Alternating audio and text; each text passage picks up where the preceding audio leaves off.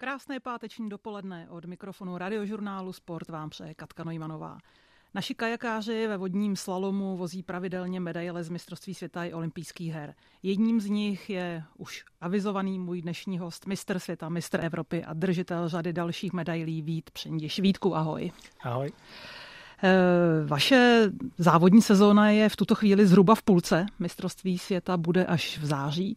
Jak zatím hodnotíš průběh té aktuální sezóny? Pardon. No, um jsem částečně spokojený, částečně nespokojený. Je to takový jako opravdu 50-50. Povedlo se mi získat několik medailí vlastně v vysvětlých pohárech, dvě stříbra. Teď jsem získal bronz na, na evropských hrách, sice v, trošku v té jakoby mé zatím doplňkové disciplíně kajakrosu, ale v té hlavní se mi nezadařilo, což, což mě jakoby vždycky mrzí nejvíc. Takže rozjetý to samozřejmě není špatně, jsem dobře v celkem hodnocení toho poháru, nicméně, jak už si zmínila, tak to hlavní mistrovství světa, kde se pojede globální nominace na tu olympiádu nebo o ty místa a celkově to největší závod sezóny, tak to se to teprve blíží. Takže uh, asi to, co bylo, už je teďka jedno, důležité je se připravit teďka to, co nejlíp na ty další závody, co přijdou. Jak těžké je naladit formu na vrchol sezóny, který bude asi nezvyklé až vlastně na závěr sezóny, to znamená v polovině září?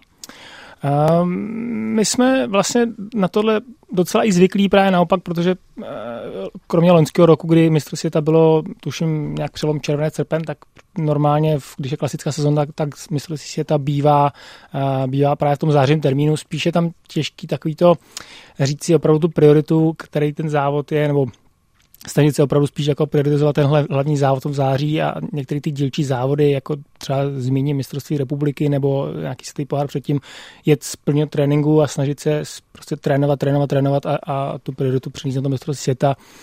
Um, někdy to vyjde, někdy ne. Já jsem to samý chtěl udělat teďka na jaře a, a ten vrchol pro mě byly evropské hry. Dařilo se mi ty týdny předtím, ale evropské hry prostě z nějakého důvodu trošku zdravotního nevyšly někdy to vyjde naplánovat dobře, někdy prostě se toho nepodaří. Evropské hry proběhly a už je máme vlastně za sebou v Polsku.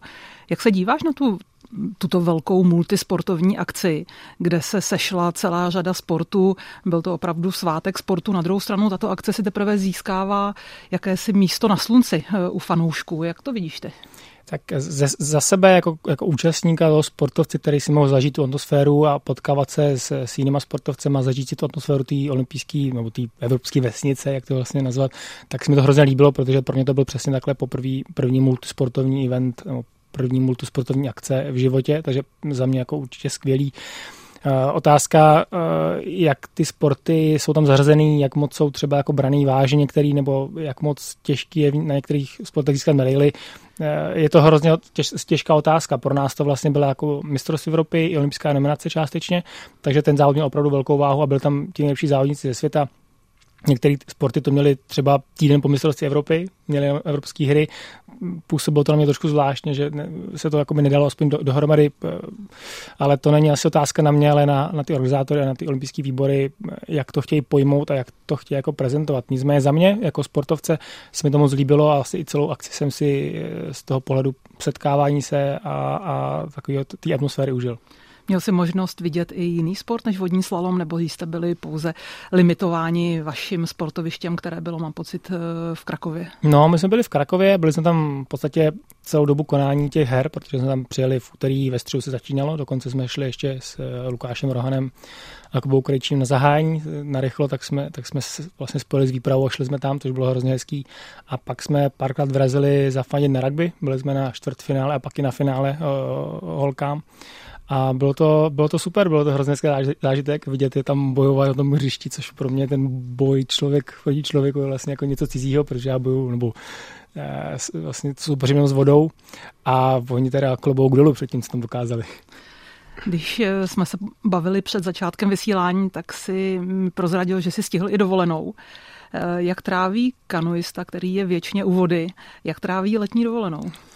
No, já, já jsem měl takovou jako mikrodovolenou, to byl nějaký, nějaký uh, v podstatě týden uh, a já jsem to vyřešil letos tak, že jsem poslal manželku na dovolenou, jela s kamarádkou do Krkonoš si trošku odpočinout, protože jak jsem byl hodně na cestách, tak, uh, tak zase musela být v podstatě pořád doma s malou, anebo byli se mnou na cestách, ale chtěl jsem, aby si ona trošku odpočala a já jsem naopak byl doma s dcerou a podnikali jsme výlety právě na bazény a na hřiště a myslím, že jsme to udělali hodně hezky.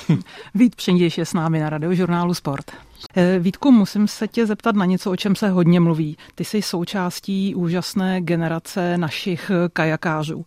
Je vás minimálně čtyři, možná dokonce pět schopných bojovat eh, na, té, na světové úrovni o medaile. Eh, v čem tkví kouzlo nebo úspěch té vaše současné generace? Tak tam hraje roli i to, nebo hraje roli to, že jsme vlastně všichni spolu tak trošku vyrůstali v jednom oddíle, v jedné v šatně, na jedné trati. Vidíme se na trénincích, eh, i trénujeme spolu na, na trénincích, dost často se vlastně porovnáváme i mimo jako ty své skupiny, ale i v rámci třeba společných tréninků celého oddílu, kdy máme dvakrát týdně nějaký měřený tratě a, a tady to porovnávání a nějakým způsobem to, to hecování se hrozně zvedá tu úroveň Eh, toho přemýšlení, že prostě já se snažím, nebo kluci se snaží prostě vždycky dotáhnout se na sebe, že a nějakým způsobem se neustále snažíme i vymýšlet třeba, co by se udělat líp, co by se dalo udělat eh, jinak, být rychlejší, být lepší, prostě. A tady to dlouhodobý porovnávání se si myslím eh, přináší ovoce. Oni ve světě to vlastně vůbec nechápou, jak je možný, že třeba já teďka aktuálně trénuju s Jiřou Proskavcem, jsme jakoby se to jednička, dvojka a najednou a, a lidi nechápou, jak je to vlastně možné, že spolu můžeme trénovat. Ve světě je to jako opravdu hodně atypický a to myslím i ve vodním slalomu, ale v, v, asi v obecně ve sportech je to úplně nepředstavitelný některých. Ale nám to funguje. Myslím si, že jsme si k tomu trošku dospěli jako těm, těmi léty, že kdybychom takhle spolu trénovali před pěti, deseti lety, tak to možná nebude fungovat. Ale teď to funguje a jsem o to moc rád, protože neustále je to taková škola, je to nějaký posouvání se a já věřím tomu, že když bych ustrnul na nějaký metě nebo ustrnul na nějakým způsobu přemýšlení o tom sportu a přemýšlení o tom závodění, tak uh, budu možná chvíli ještě jezdit dobře, ale už mě to někam neposune a, a já zase ještě furt cítím, že bych se někam posunout chtěl i možná dokázal. Já si ještě pamatuji x let zpátky, kdy naším vlastně jediným úspěšným kajakářem byl Luboš Hilgert, eh, manžel Štěpánky Hilgertové. A v tu dobu naopak vládli kanoisté. Byl tady Lukáš Polert, eh, dvojce Šimek Rohan a tak dále. Máš proto nějakou logiku, že vlastně generaci, tu minulou velmi silných kanoistů vystřídala zase generace kajakářů? Mm, je Nebo to, je to náhoda? Ne, je to, je to prostě taková generační obměna. Eh, teď si myslím, že třeba celý český tým je extrémně silný ve všech kategoriích a dokáže vlastně ty medaily získávat ve všech kategoriích. Single kánoisti se hodně vrátili v podstatě během zase posledních pár let Lukáš Rohan, eh, olympijský medalista stříbrný, Vaše Kalupka, mistr světa po, po x desítkách let. Takže oni kluci se vrátili, jsou tam a jsou strašně silní. Naopak ta naše generace těch kákářů přece už trošku jako odrůstá stářím. Už jsme vlastně ti, ti jak si zmiňoval, ty čtyři jsme přes 30 let. Teď se k nám přidal mladík eh, Kuba Krejčí, který je naopak 20 let, 21 let, takže tam je docela velká mezera. Ale je tam vidět, že ten nástup je a že, že, se, to, že se to zase na nás jako dotahuje a že tady ti mladí kluci se snaží a jsou opravdu jako ve špičkové formě, protože Kuba vletěl do repre letos vlastně na jaře a hnedka už zajíždí finále světových pohárů. E, je vidět, že tu sílu i už tu závodnickou hlavu má dobře nastavenou a že už to bude potřeba trošku vyladit, aby jako začal získat medaile. Takže já si myslím, že u něj to bude už docela rychlej vývoj. No na to jsem se právě chtěla zeptat, jestli za vámi, za skupinou kajakářů, kteří, jak si zmínil, jste spolu vyrůstali tak trošku jako od dětství. Jestli je to něco, co nakopne i ty další generace, jestli eh, se můžeme do budoucna těšit na další závodníky, takže eh, ty je tam vidíš. Určitě, určitě, určitě tam jsou. Eh, já zase musím asi zmínit tu generaci, je přesně tak, nebo tu, tu, ty závodníky, kteří byli tři, čtyři, šest let za náma, tak ty, ty jsme asi trošku jako odehnali tím, že prostě jsme se v té reprezentaci, že v té reprezentaci jsme dlouho, že se nám daří, že jsme, že jsme dobří, tak oni se nedokázali prosadit a, a ono je to bohužel ten systém tak trošku jako vyplivne, protože oni prostě, když se pár let nedostanou do reprezentace, nebo když se do ní nedostanou nikdy, tak prostě nebudou mít uh, ten uh, Servis. tu podporu, mm. přesně servis a, a je to pak těžký, takže pak se musí hledat samozřejmě nějaká jiná už kariéra. Spoustu z nich se etabloval jako výborní trenéři vlastně a, a už, už mají takhle tu kariéru jinde, ale je to těžký, ten sport je prostě zvlášť i u nás, kdy v téhle generaci tam není místo to řeknu možná blbě, ale pro jako průměrně závodníka, aby se dostal do reprezentace, že opravdu musí být špičkový závodník a když tam pak dostane, tak už opravdu má šanci na, na výborné výsledky. Vysvětli mě jako lajkovi, člověku, který určitě sport sleduje, ale není odborník na vodní slalom. Když se podívám na tebe, na Vávru Hradílka, na Jirku Prskavce, jsou vaše styly ježdění odlišné? Dají se tam vypozorovat rozdíly, protože mm, já je třeba nevidím, mm-hmm. ale uh, asi je třeba umím vidět v lyžování. Vidíš je tam ty? Já je tam vidím dost, dost a asi by stačilo nás jenom, eh, nás tři postavit vedle sebe a, a podívat se, jaký jsme jako somatotypy, že já jsem vlastně z nich nejvyšší, takový v podstatě nejhubenější, moje ruce jsou tak asi třetinový, než jsou třeba Vávry. E, Jiře je zase takový jako menší, ale extrémně silný a, a vytrvalý. Vávra je hodně silový, ten to prostě tak, jako vždycky urve a ty naše styly jsou hodně rozdílný. A, ale věřím, že pro lajka to možná může vypadat hodně podobně v té rychlosti. My se stač, snažíme ty branky prostě obtočit co nejvíc, nejrychleji, eh, zkracovat tu dráhu. V tomhle je třeba mistr Jíře, který dokáže tu dráhu úplně minimalizovat. Ale on zase to může dovolit víc, protože má to kratší tělo, takže ty pohyby toho těla i třeba váhu, kterou má v té lodi, já mám delší nohy, tak ta váha taky hraje roli, co já si tam musím tahat a co já musím otáčet. Takže eh, je tam spoustu věcí, které hrajou roli a, a ty, ty technické, ty, ty, Mm, ty naše styly jsou opravdu rozdílné. Takže tím, že jste vy rozdílné somatotypy, tak od sebe vlastně nemůžete nic odkoukat, nebo můžete? To zase můžeme. Já vím, že nikdy nebudu jezdit jako Jiře, a Jiře zase ví, že asi nebude nikdy jezdit jako já. A nicméně eh, jsou tam typy průjezdů, které já si můžu zkoušet, nebo on si může zkoušet. Já jezdím takový trošku jako starší styl, takový, takovou, jako když řeknu, delší dráhu, eh, snažím se víc využívat tu vodu, on to naopak dost často zkrátí, takže proti té vodě musí víc zabrat, ale zase ta dráha je prostě nejkratší a já dokážu se na to podívat a zkusit to a když by třeba přišla krizová situace, tak to využít, ale že bych to chtěl jako primárně jako v závodě nebo v tréninku, to úplně ne, ale na druhou stranu je dobrý zkoušet pořád nové věci a i vlastně trenér Jiřa Proskavec starší, eh, když jsem k němu přestoupil, tak chtěl, abych tohle začal víc zkoušet, abych prostě si našel i nový jako varianty těch průjezdů, abych eh, od té vodě přemýšlel trošku jinak. Vodní slalomář Vít Přindiš je s námi na radiožurnálu Sport. Eh, Vítku, dalším nekonečně dlouho skloňovaným tématem je vaše nominace na olympijské hry. Ty už si to načal, že vlastně začala nebo v letošní sezóně začíná. Aktuální stav je takový, že pokud vím, máte jisté místo na olympijské hry. Jak bude ta nominace probíhat dál? Uh, ono to je všechno strašně komplikované. Já si vlastně nejsem teďka aktuálně jistý, jak to vůbec s tím místem je, protože tam jsou nějaké možnosti, že uh, to mistr světa je hlavní uh, olympijská nominace a tam, kdyby získal uh, Jiřa místo třeba na single kánoji, která se jede jako dřív, tak vlastně přichází mě o to místo v kajaku na, na, na Evropě. A, a prostě je to strašně složitý. My tam máme tak divné eh, podmínky a tak, tak divnou tu nominaci, že já sám nevím, jak to vlastně je. Pro nás je hrozně důležité, že, to, že samozřejmě byly dobré výsledky na evropských hrách, že jsme měli čtyři závodníky, vlastně nejhorší výsledek eh, ty kategorie byl myslím čtvrtý místo, takže je velká šance, že to, mm, eh, že ty místa jakoby nám spadnou nějaký, Nicméně zase nemůžou spadnout všechny z evropských her, ale musíme vlastně zabovat na, na mistrovství světa. Je to strašně složitý, co se týče toho větí těch kvot. A pak druhý, samozřejmě druhá část je to, abychom eh, mezi sebou si získali nějaký body navzájem. A to je ještě složitější.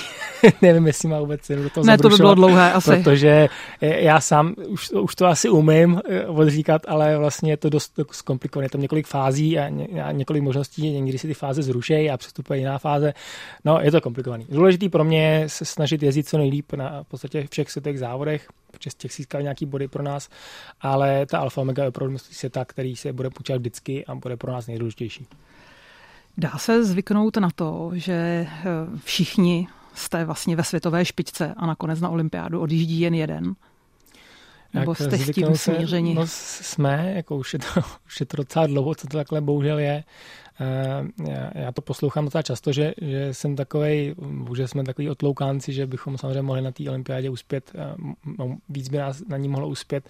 Bohužel to takhle je nastavený, já to beru tak, jak jsem to bral před, eh, před Tokiem, že prostě kdo z nás si to vyjede, tak, tak tam pojede, bude to opravdu ten nejlepší zástupce z nás a bude tam mít tu, tu, i tu naší podporu, že prostě tam ten vodní slalom nebo spíš ten kák zastupuje Jířa, který z toho vyjel vlastně poslední olympiády, tak získal dvě medaile a, a rozhodně byl ten platný zástupce, který tam měl správně. Já kdybych tam měl, tak třeba tu medaili nezískám, to člověk nikdy neví. Takže, takže já samozřejmě dělám maximum pro to, abych se tam dostal. Ale neboju jako proti Jiřovi nebo neboju proti klukům, ale spíš prostě jezdím sám, sám, sám se sebou a proti té vodě a snažím se ji spíš jako pochopit a využít, abych já byl na té vodě spokojený a věřím, že když se mi dobře jezdí na té vodě, tak pak i ty výsledky jako přicházejí. Jak si prožíval ty minulé olympijské hry, kdy Vávra Hradílek a později Jirka Prskavek získali medaile? Byl jsi spíš fanoušek nebo jsi byl ten odborník, který kouká hmm. na jejich jízdu?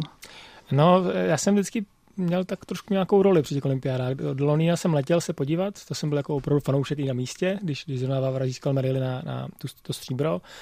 Pak, když bylo Rio, tak jsem vlastně strávil tři týdny na Lipně v olympijském parku, takže tam jsem e, mezi různými jako mm, moderátorskými povinnostmi odbíhali do Airstreamu komentovat třeba i Jiřovou živou jízdu, e, když jel o bronz a, a té poslední olympiádě jsem taky měl nějaké povinnosti pro Český olympijský tým, takže jsem vždycky se něčeho účastnil, vždycky jsem tak jako sledoval samozřejmě i zpovzdálí, ale, ale fandili jsme, když, byla, když bylo v Tokiu, když byla zlatá jízda, tak jsme se sešli, myslím, v 7 ráno asi stovka lidí v Troji a na velkoplošně obrazovce se ta jízda promítala a, a vlastně se tam fandilo, jak kdyby to bylo jako přímo u nás na, na trati, jo? že to bylo hrozně hezký.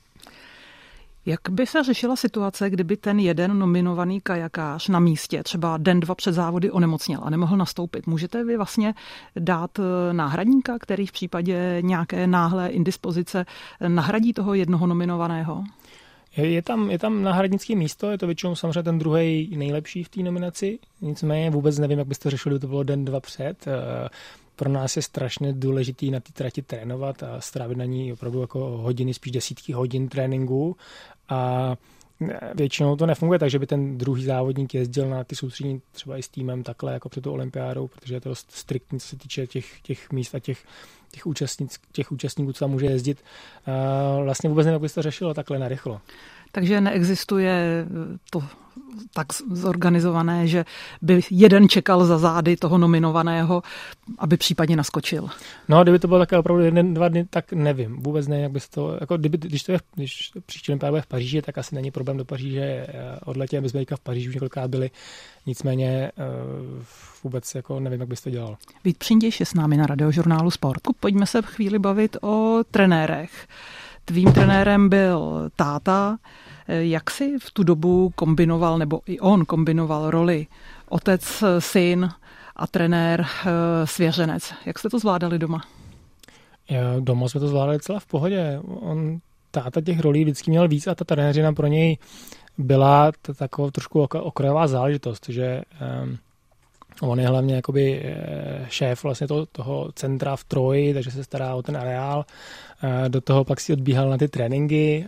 My jsme měli hodně silnou skupinu, ve které byl eh, tenkrát Ivan Pišvejc, právě taky medailista z mistrovství světa, Michal Buchtel, to byli opravdu extrémně silní kákáři a já jsem měl hroznou jakoby i čest, když jsem byl mladý s nima trénovat a hrozně jsem se toho od nich naučil, protože to byli extrémně technicky založení jezdci, kteří opravdu jako tu vodu cítili, dokázali s ní pracovat. A to je asi ten základ, proč já vlastně v těch eh, stopách neustále pokračuju a snažím se hlavně vždycky najít správnou cestu, jak s tou vodou jakoby pracovat. Ale pak jsme jednu dobu cítili, i kvůli tomu, že kluci už, už skončili, tak jsme cítili, že vlastně já jsem tam zůstal sám a, že už ten limit toho, co by mohl předat, eh, nebo jak by se mi mohl věnovat, už jsme naplnili a, a jsem potřeboval jako jít dál. No. Aktuálně trénuješ eh, s panem Prskavcem starším, to znamená tátou olympijského vítěze Jirky Prskavce. Eh, v čem tě v tvém věku, sportovně už dejme tomu zralejším věku, může trenér ještě posouvat dál ve sportu, který děláš? Hmm, já myslím, že to je neustále co se učit. Já když jsem přestoupil právě od táty k eh, Milanovi Říhovi, který jsem byl 8 let a pak teďka k Jiřovi Prskavcovi, tak každý má na tu vodu jiný, jiný náhled a trošku jinak to vidí a, a strašně záleží toho, role trenéra přesně u věku toho závodníka. Někdo nebo mladší závodníci Petřou víc takový ten mentoring je trošku životní a, a nějakým způsobem nejenom na vodě, ale i trošku asi mimo tu vodu a nějakým způsobem je směřovat a, a nejenom je cepovat při tréninku, ale spíš jako jim dělat větší podporu, i co se týče těch těžkých období, kdy třeba se láme nevím, studium ze sportem nebo tak. A, a v tom mém věku už je to spíš o takovým tom, o takový tý dobrý radě při závodech, o nějakým takovým tom soužití, že že právě respektuje ten náš věk, že eh, ne, že chceme mít tu svoji pohodu, jako my chceme makat a všechno, ale eh, že prostě uh, už, už ví, že ty věci máme dělat nějakým způsobem a pak hlavně přesně si že se to projeví takým tím klidem při tom důležitém momentu, jo, což jsou třeba ty závody, finále, finále nějakého závodu, kdy prostě přijde, řekne trenér, ale já vím, že to máš, máš otrénovanou, prostě běž tam, ne, neprice s tím, ukaž, to, ukaž, co umíš.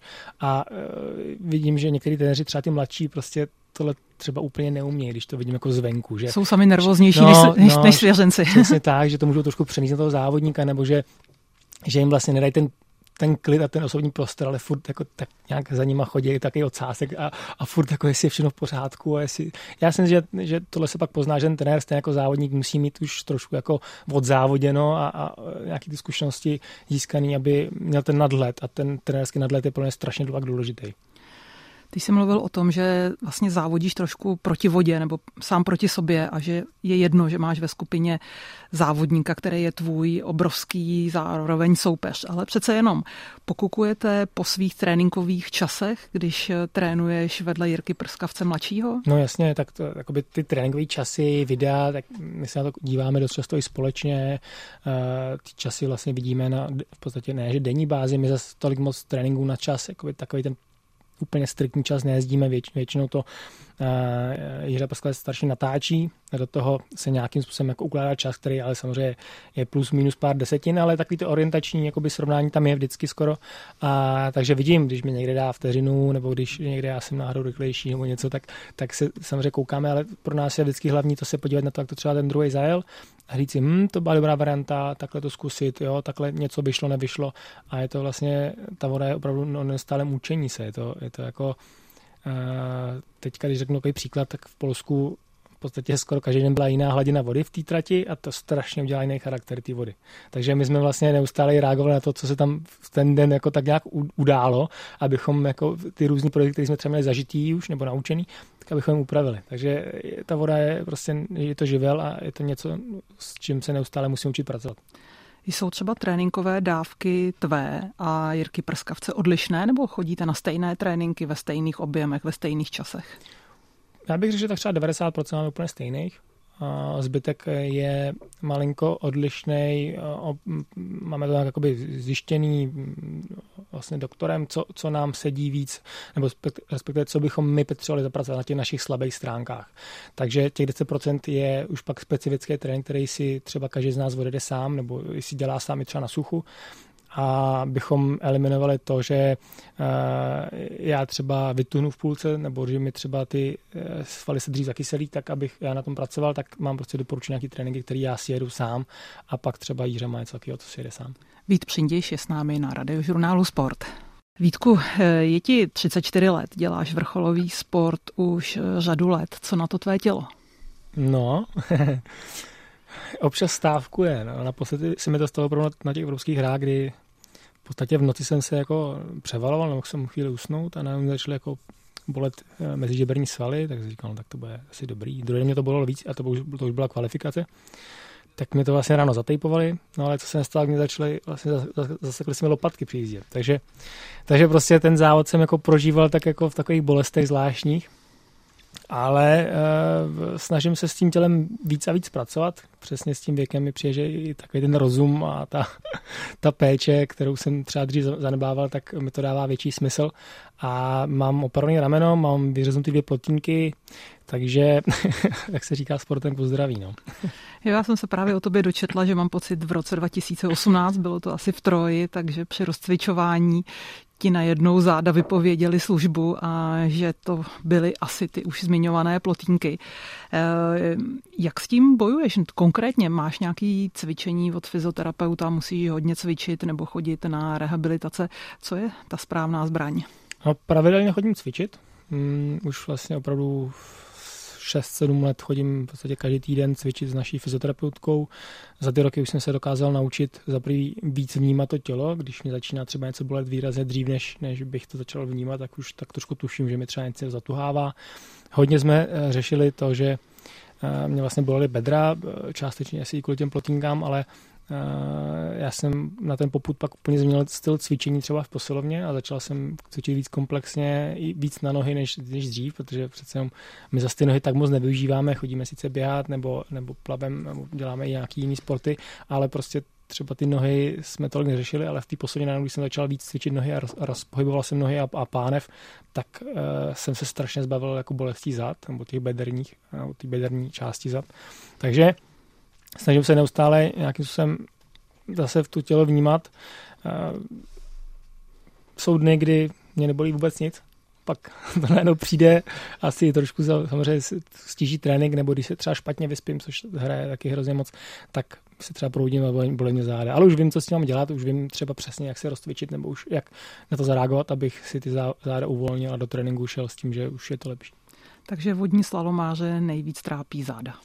Eh, no určitě, tak přece jenom my sedíme v lodi, neustále ty pohyby, i když jsou mikro, tak eh, ty, ty, ty plotínky o sebe se nějakým způsobem otírají a já, mně se vždycky hrozně líbilo přirovnání právě pana Koláře, s, eh, kdy on říkal, že když kape kapka do skály, tak prostě to na první pohled není vidět, až tam kape takhle tisíckrát za den, tak prostě furt se ten dělík nějakým způsobem tam udělá a to je stejně jak s tím pohybem v tom sportu. Když ten pohyb je mikroskopický, tak ty, ty věci v tom těle nějak fungují a když fungují špatně, tak, nebo když ten pohyb je špatný, tak se to prostě někde projeví. Takže nejvíc záda a pak samozřejmě ramena při nějakých úrazech. A co říká vaše zdraví tomu, že se dost často v uvozovkách koupete ve velmi studené vodě, takové ty jarní měsíce, kdy ehm, pro většinu lidí je nemyslitelné vlézt na vodu, tak eh, vy už eh, se pohybujete v těch peřejích. Eh, co takové ty rýmičky, nastydnutí a tak dále, trpíte tím? Já si myslím, že tolik ani ne. Naopak si myslím, že možná jsme i malinko odolnější ohledně tohohle. A jak jsem vlastně zmiňoval i ten přístup trenéra k tomu tréninku, tak on už nás třeba v těch opravdu zimních, zimních měsících v prosinci, lednu na tu vodu ani nežene že spíš se věnujeme té suché přípravě a, a tu vodu si necháváme, jestli to jde do nějakého tepla, když někam odletíme, tak tam už na vodě zastrávíme opravdu jako hodiny, hodiny času. Ale co tak jako takový neduch, vlastně si myslím vodní slamářů obecně jako vodních sportovců, tak jsou třeba uši, protože když se nám dostává vlastně voda do uší, tak ty uši mají tendenci jako zarůstat. Oni vlastně tam se tvoří vý, vý, jako takový výstupky, a ty zvukovody se zužují a pak ta voda nevýtýká. Říká, se tomu plavecký uši, surfarský uši, já bych tomu říkal v, v, v uši vodní slalomářů, protože prostě pak trpíme, trpíme na záněty a když přijedeme třeba do Austrálie nebo když uh, tam na Reunion a je tam jiný typ vody nebo jiný bakterie v té vodě, tak pak ten zánět je strašně rychlej a je to neskutečně bolestivý. Pojďme naopak k těm teplým krajům. Zmínil si Austrálii, Reunion, pokud vím, tak vodní kan, nebo kanál pro vodní slalom je i v Dubaji. Je to, byl to pro vás velký posun v tom pokročilejším sportovně úspěšném věku, že jste začali využívat tyto mm, destinace, které jsou určitě velmi teplé a asi přívětivé pro trénink? Stoprocentně. Já když jsem, když si vzpomínám, že na prvním soustředění větším jsem byl až v nějakých 21 letech eh, a to bylo poprvé, jsem letěl do tepla na relativně krátkou chvíli, to jsme jeli do, do Spojených států a do Mexika a eh, pak se to přesně zlomilo, že se trať postavila v, v kousek od Dubaje, nebo že se dá, do, nebo dalo vlastně do covidu docela eh, docela se dalo létat do, do Austrálie, tak ten posun je obrovský a ty mladší ročníky, který tam mladší závodníci, kteří tam lítají třeba od 15 do 16 let, tak to pro ně je jakoby velký benefit. Na druhou stranu si říkám, jestli to není jako zas úplně, úplný strop, že narazili na to maximum, co můžou v těch 15-16 letech a už nikam dál se v podstatě jako nepodívají a, a jestli to třeba nepřestane jako bavit, mě to třeba baví pokaždé, že jdu někam do tepla, tak já jsem z toho vždycky nadšený, že si můžu jako vodit a můžu trénovat v teple. A samozřejmě i pro to tělo, i pro tu psychiku a pro to množství toho natrénovaných hodin na té vodě je to strašně důležité, než jezdit eh, mezi krama třeba tady v Travi. Jaký je poměr vašeho tréninku mezi jízdou na, vode, na vodě a třeba posilovnou? Případně co dalšího, kromě vody, posilovny, je součástí vašeho tréninku? Tak když bych to řekl jednoduše, tak nějaký taky ty podzimní nebo i ty jarní měsíce trávíme třeba tři, třikrát v posilovně, jako řeknu tři tréninkové jednotky v posilovně týdně, 8-9 mm, na vodě a pak tam je třeba tři běhání, nějaký plavání, kompenzace, eh, přes zimu hodně běžky, to je jako opravdu třeba alfa omega našeho sportu, že my hodně, hodně jezdíme na běžkách přes zimu a pak tam jsou různí další úplně jaký ty doplňky, jako třeba skalpy nebo nebo, já nevím, řekl bych squash, nebo nějaký takové prostě věci, co, co ho baví. Máš tohle tréninkové období rád? Docela jo, když jsem ho nesnášel. dřív jsem právě nesnášel to chození v té zimě na vodu, kdy člověk mrzne. Teď už je to trošku lepší za prvý, protože chodím míň v těch opravdu tuhých mrazech. A teď nevím proč, ale jsem si trošku víc jako našel vztah k takovým tomu makání. Prostě mě vlastně víc mě baví to, když to bolí. Když jako cítím, že mě to nějak posouvá, nebo když najdu nějaký svůj limit, že prostě třeba když eh, jsem teďka běžel nějaký závod běžecký a vlastně jedu v takových tepech, ve kterých bych vůbec jako trénovat neměl, ale jedu prostě jako prostě na max, taky ten strop a, a hoří mi plíce a prostě a, eh, vlastně doběhnu z toho hrozně dobrý pocit. Vítku, ty už jsi i táta od rodiny, máš malou dceru. Jak rodina zvládná tvůj sportovní program a to, že vlastně se musí řídit vše podle tebe? No, já hrozně nerad právě používám to, že se to musí řídit podle mě. My se snažíme to jako doma kombinovat. Manželka už e, taky pracuje, má nějaké svoje povinnosti, naštěstí může pracovat z domu, takže, takže se to dá kombinovat i s nějakým, e, nějakýma cestama. A takže snažíme se vždycky vymyslet to, aby to bylo pohodlný a příjemný i pro ně. Co se týče, když já někam musím odjet, tak jestli má třeba cenu, aby jeli se mnou, nebo nemá cenu, aby jeli se mnou takže na nějaký závody jezdí, ale míň. A pak pro mě je vždycky hrozně důležité, aby se mnou třeba na to dlouhý zimní soustředění eh, poslední letech právě ten reunion, kdy strávíme 6-7 týdnů a tam prostě si nedokážu představit, že bych byl že bych byl bez nich, takže tam se vždycky snažím vymyslet to tak, aby mohli jet se mnou, aby, abych eh, já ten tréninkový, tak jako to, to tréninky období dokázal prožít i s nima a bylo to takový jako příjemnější, než já tam být jako jenom v té takový tý tréninkové jako depce, že musím makat, makat, makat a ten cíl ještě vlastně nedohlednu v té době, závody jsou daleko. Změnilo tě nějak eh, to, že jsi nejenom sportovec, ale i táta malé dcery? Hmm, já si myslím, že jo, že prostě ta, ta, ta priorita a celkově takový to, vlastně teď všechno vždycky, když něco dělám, tak se snažím jako přemýšlet o tom, jak to dělat, nebo že to dělám vlastně pro ně, aby to jako, abych jim něco jako zabezpečil, nebo aby měli prostě jako, uh, abych jako jim dělal hezký domov a furt tak nějak jako přemýšlím, jak jim dělat radost. A myslím si, že to byla velká změna, je to změna a opravdu i ta priorita, že to závodění je, je krásný, ale jsou důležitější věci, uh, tak tomu pomohlo, že to, je, to uvědomění se jako jinde. Tvůj tréninkový kolega z skupiny Jirka Prskavec je také táta od rodiny. Probíráte spolu občas třeba takové ty maminkovské starosti o dětech, že děti mají rýmičku a, a kam je dáte do školky a tak. Máte taková témata spolu? Jo, jo.